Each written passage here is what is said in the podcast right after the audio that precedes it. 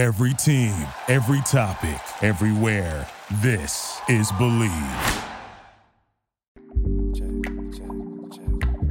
Cloud overhead, hoping that I break that. Won't get a hold, won't determine fate now. Welcome back to Bleav in the Miami Heat, where finally the preseason is over, baby. Listen, if y'all listen to the last episode, you know I'm not a huge fan of the preseason. Don't put a ton of stock into it just because it's a completely different game than the regular season. But the good news is, it's all over now. I mean, it's not as bad as it used to be. I think it used to be like eight games every single year, and now it's only, what was it, five? I think the Heat finished four and one. And they're looking good, man. They're looking really, really good. And because of that, I'm super excited to root for a winner. Because if y'all can see here, if you are watching on the YouTube side, of course, wearing a Miami Hurricanes hoodie, and they look absolutely trash right now. I like Tyler Van Dyke. I'm sure they are great kids. Uh, goes, wow, that is what they are. They are kids, huh? I'm not in college anymore, man. I feel old, even though I'm only 24 years old. Not to uh, upset anybody who might be a little older here, but anyways, man. Uh, we are here live on YouTube, not live, but I'll put the video up on my YouTube channel at Anthony Donardo, and of course, we're still on Apple Podcasts and App and uh, Spotify. First episode did almost 200 downloads, so I want to thank y'all for listening to that, and hopefully you enjoyed and you're listening to this as well because you did. If you do enjoy, feel free to leave five stars or a like, but don't do it now because the episode just started and this could suck, and I don't want no pity likes, so only like the video.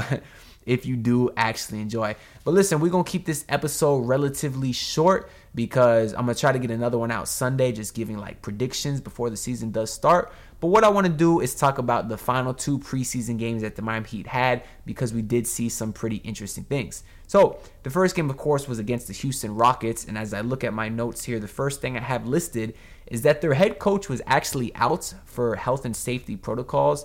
And the reason I thought this was noteworthy is because I thought we were done with that arc. I thought we were done with that story. Uh, I certainly didn't think that COVID was over because, of course, I know people are still getting it, but I really didn't, or I was gonna say I didn't think, but I guess the better word is to say I didn't hope, uh, or I hope that COVID wasn't going to be a part of this season because obviously it kind of derailed the last two seasons at certain points. We were out there signing guys in San Antonio just because we didn't have enough guys to play. Game got postponed, so I was really hoping COVID would not be a part of this season. Uh, and I think Bradley Beal was already out with the protocols this preseason, and now we see Stephen Silas too. So just something to note as this season goes on, and we can just kind of hope that you know COVID is kind of you know the, the precautions are t- taken to so these guys don't have to sit out and so they don't have to miss games. So just something I wanted to note. Of course, we're all excited to see Nikola Jovic after he balled out versus the Memphis Grizzlies, and it was. It was a little iffy at first. He had a playoff P shot that hit the side of the backboard on one of his three point attempts, but he actually ended up playing pretty well. Uh, I think he hit a. I think he got into a lot of foul trouble early, but again, that's a young guy, so that's expected. It'd probably be weird if anything if he didn't get a bunch of early fouls. And I've said this before, but Jovic is a guy that he can do a lot on the court. He has a lot of skill. He's not a guy who's just a shooter, just a defender, that sort of thing. So because he can do a lot, Sometimes he'll try to do too much, uh, which is a good thing. Let him get out there, let him get to run, and let him learn. And I'm hoping that he can turn. I'm hoping that he gets the reps this year just to kind of learn. But I do expect him to get maybe around 50 minutes or 50 games this year, around 12 minutes a light a night, similar to what Precious Achiuwa got in as well. But we'll get into all the players in the next pod, like I said. So the next thing I want to talk about from this game is I had to make a note about Garrison Matthews. Now, I'm not sure how many people care about Garrison Matthews, but if you're a Heat fan, which is there any Heat fans or non Heat fans that are listening to this?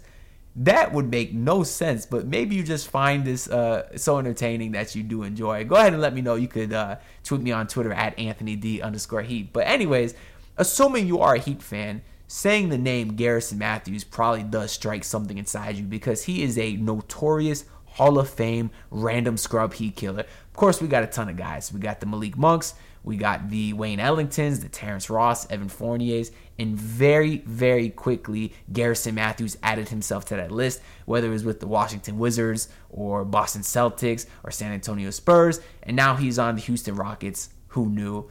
But that's not the reason why I'm bringing it up. The main reason I'm actually bringing him up is because this guy has tormented me from much longer from before uh, he was even in the NBA. He actually went to Lipscomb University. Yes, that is a real university, Lipscomb University, which is in the ASUN Conference, which also happens to be the same conference as my alma mater, Florida Gulf Coast University. Yes, sir. Y'all remember FGCU from the Dunk City years back in 2013. They have a couple guys in the pros now, like Brandon Goodwin. They also got Rayjon Tucker. So good, good little basketball program we got over here. I mean, not so much currently, but you know they're working on it. But anyways, we did have Brandon Goodwin here, who, like I said, is now in the NBA. Or at least he was. He was bouncing around. I think he was on the Cavs last year, but you know he's starting to make a name for himself. Still a young guy, but when he was at FGCU, we had a very, very good team. We had him, we had Zach Johnson, a couple of other guys, and they made it all the way to the ASUN conference. And if they win, they would be in the NCAA tournament for the second year in a row. But no. Garrison Matthews, whoever this guy was, I had never heard of him before, went on to drop like 30, probably close to 40 points in that championship game and FGCU got absolutely dominated. So come to find out, mind he played the Washington Wizards one year, and I see this guy, little old Garrison Matthews, come off the bench, and for him to light up the Miami Heat after he had already torn my heart just a year earlier when he was in college was very, very sad. And of course, all the Heat Nation took to Twitter to talk about this Matthews guy and who is this guy. But listen, I knew who he was. And it's because he had broke my heart once and then he did it again and again and again. But that seems to be kind of over now because I'm assuming he's not really doing much in Houston because I didn't even know he was on that team.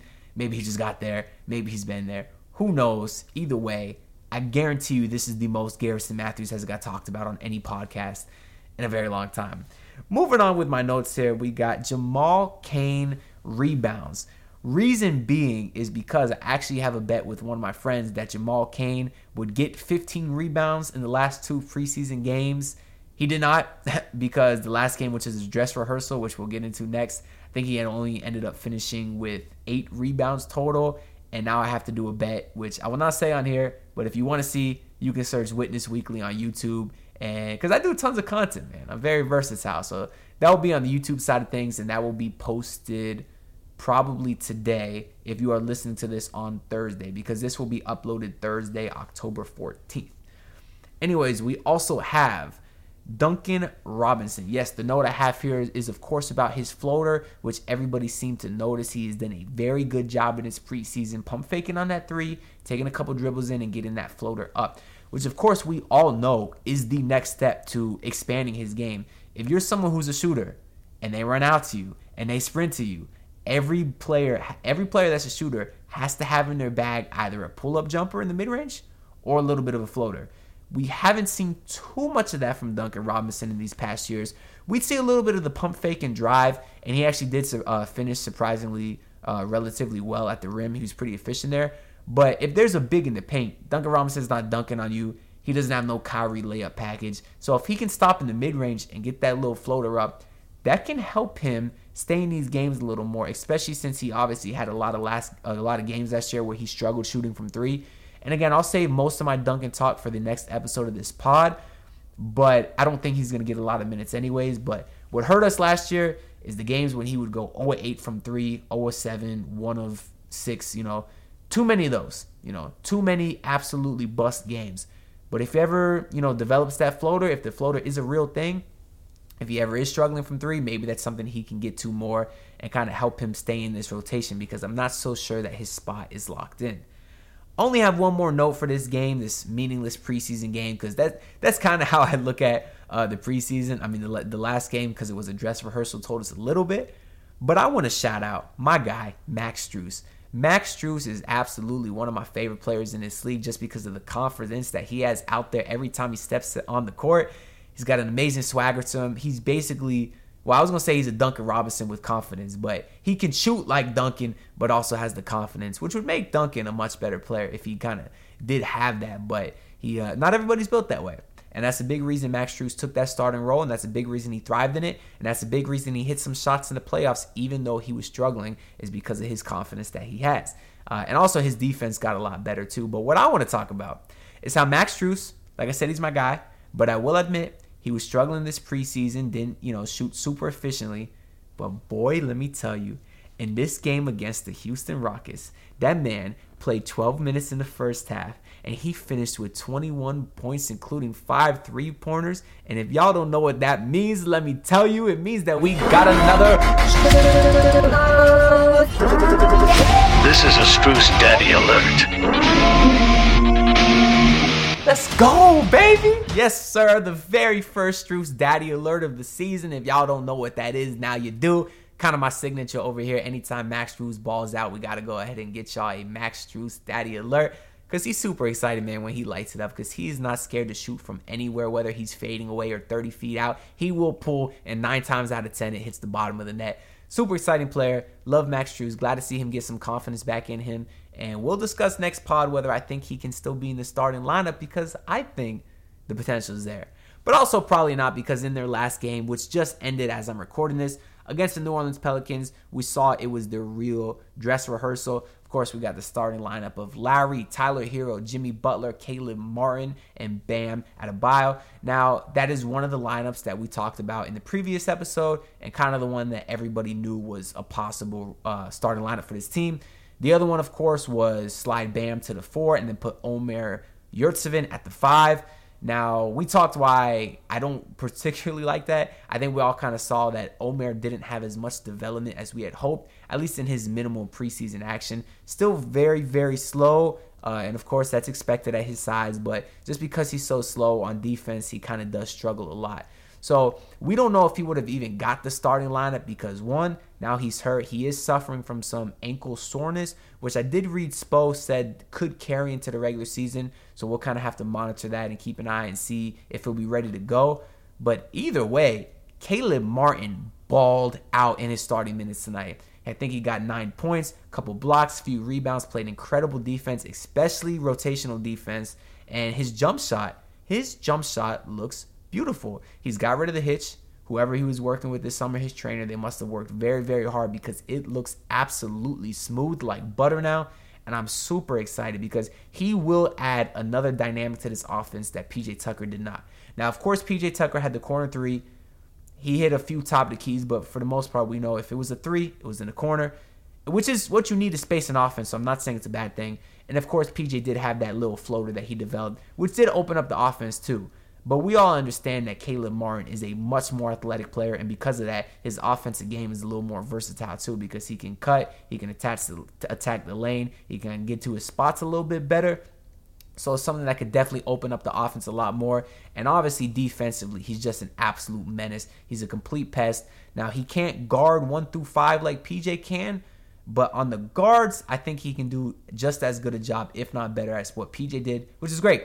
So it's good to know that Caleb Martin played really, really well. And especially against most teams, which are probably going to play small anyways, the size might not be too big of an issue. But we'll have to see once they play some of the bigger teams. In this game, of course, they played the New Orleans Pelicans, who were missing some guys. They were missing Brandon Ingram. And I know they started Zion at the four, I guess. And Zion is not a super tall dude, uh, but obviously he has a ton of weight. So he probably could have bullied around Caleb if he wanted to. But we didn't see too much of that. Now, I'm a big Zion Williamson fan.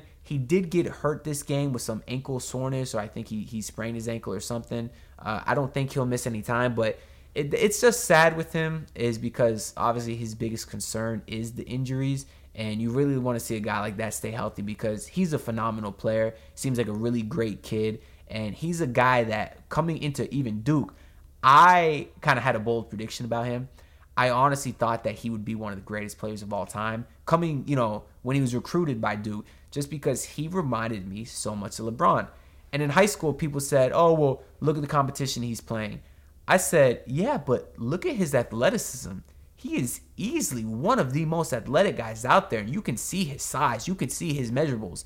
Those measurables and that athleticism, he would still be, you know, one of the biggest, fastest, strongest guys in the NBA. Maybe not fastest, but still, you know, most vertical, strongest, whatever you want to call it. And so far, when he was drafted as a rookie, he obviously missed some time. And then his sophomore year, he made the All Star team. So, so far, I've been right.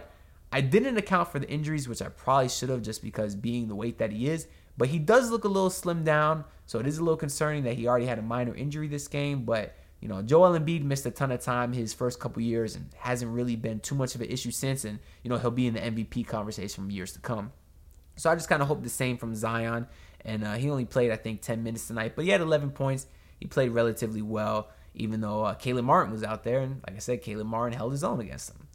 The other note I got here is Duncan Robinson again. So we gave him credit a little bit earlier, but in this game, he got back to old habits. He had got like two early fouls and his first couple minutes being in it. And that was probably the biggest issue with Duncan is he is a shooter. So it's nice that he's getting the floater, but at the end of the day, if he hits his shots, if he makes his threes, he's gonna get minutes. You know, that's why he got paid. That's why he's on the team. You can't do that if you're always in foul trouble, especially for someone who's a shooter. The most important thing is rhythm and confidence, which he lacks. But you know, outside of the confidence, you need rhythm, and you can't get that when you get two fouls that early which was some which was a major theme last year. We saw it all the time. That's part of the reason Max Strus was able to, able to get so many minutes and turned out he turned uh, he turned into a pretty good player. So maybe it was a little bit of a blessing in disguise. I just thought it was kind of unfortunate and a little funny that we got back to that Duncan Robinson early fouls. It's just something that he can't seem to shake. Back to uh, the starting lineup, kind of, is further in the bench unit. We saw Nikola Jovic. Interesting part is though is that he was out there with Kyle Jimmy, Tyler, and Bam, which made you question hmm, is the starting lineup actually set with Caleb Martin? It's very clear Spoelstra threw Nikola Jovic out there with that roster because he wanted to see how, you know, how he would kind of fare starting with the starting lineup guys. It went great. Uh, he obviously didn't too much. I think he was into some foul trouble again, but just seeing him out there with the vets and guys who can get him the ball, he did hit a three pointer, so he was able to space the floor well. It worked nice because usually in uh or in all the previous minutes we saw with Jovic, he was kind of you know out there with the Dru Smiths and the Jamaree Bouyea's, and he was the guy, and he was kind of doing too much. But now that he's out there with the vets, you know, some guys that can really ball and been doing it for a long time, he looked he looked good. Uh, he looked interesting, but still, Caleb Martin was awesome. I think Caleb Martin kind of solidified that starting spot today. I do I don't think that's no longer a question going into the season. But maybe Nikola Jovic just carved uh, carved himself out some minutes in this rotation because I wasn't sure it was going to be there, mostly because of his age. I mean, 19 is really, really young, man. Spo will, he won't typically go to the young guys, but I mean, we've seen cases where he'll do it. They might have to do it this year, uh, especially since, you know, the Dedmon and Yurtseven certainly haven't looked great, but I don't really want to get on those two guys, specifically Dedmon, because a lot of people are mad at Dedmon because he's been poor. But he is what he is. He's Dewayne Dedmon. He played 15 minutes tonight. He's to probably average around that for the season. He gives you energy. I don't know why people are expecting more from Dedmon uh, than what he is. But the last note that I have from this game is they actually did call the new take foul charge, which I absolutely love. Of course, it used to just kind of be the clear path rule where if the defender was in front of the offensive player, it would not be, you know, two shots in the ball, whatever. But I thought it was stupid because we saw the intentional fouls all the time. And I'm under, you know, the camp that says a foul, a penalty should never ever benefit the defense. And in those cases it does.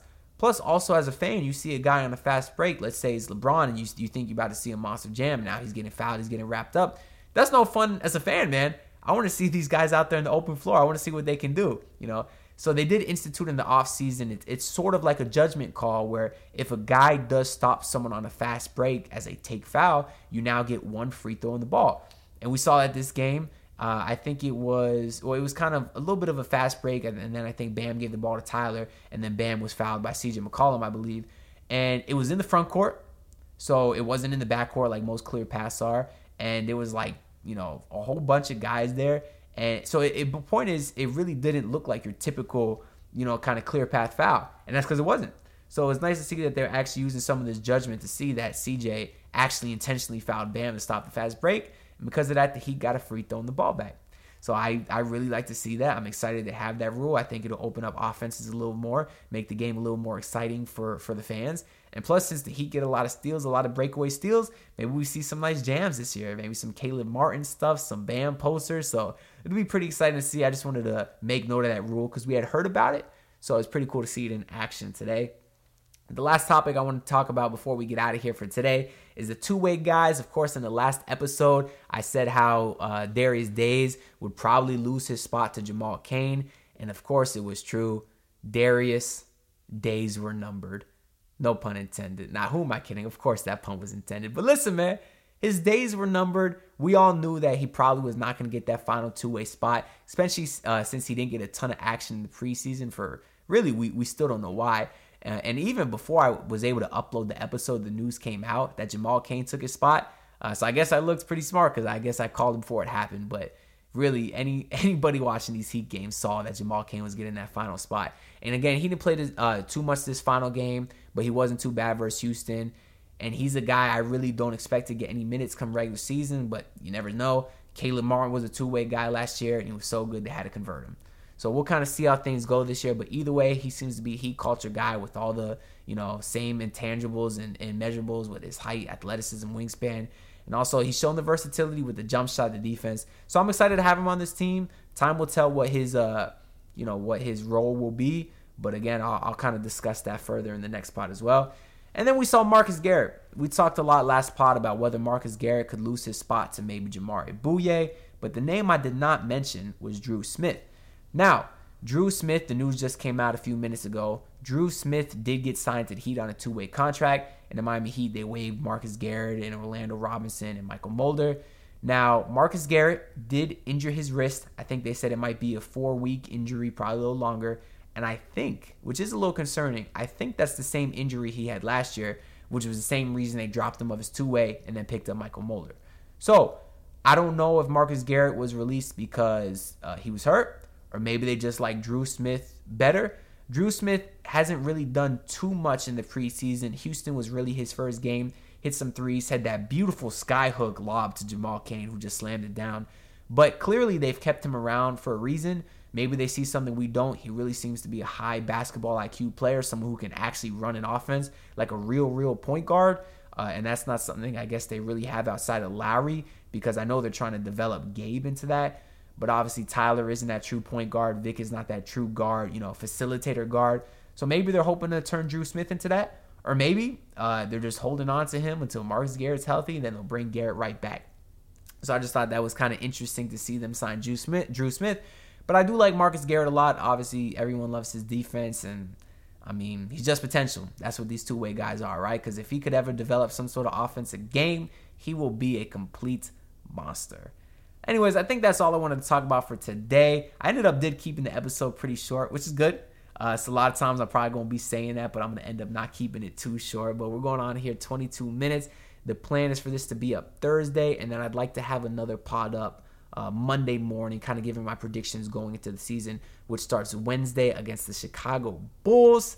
It's gonna be a fun one, man. This team, I, I needed this game today. I, I needed them to make me feel good going into the regular season because, man, when those starters were out there, they looked so good. The bench, Victor Oladipo was a little iffy, but uh, I think he's better than what he's shown so far. So we'll leave it at that. I'm gonna play the outro and get out of here, and I'll see y'all on Monday. Let's get it. You can feel too, I know. On a different plane, different time zone. Step around, no attention, child. Thank you for listening to Bleav. You can show support to your host by subscribing to the show and giving us a five star rating on your preferred platform. Check us out at Bleav.com and search for B L E A V on YouTube.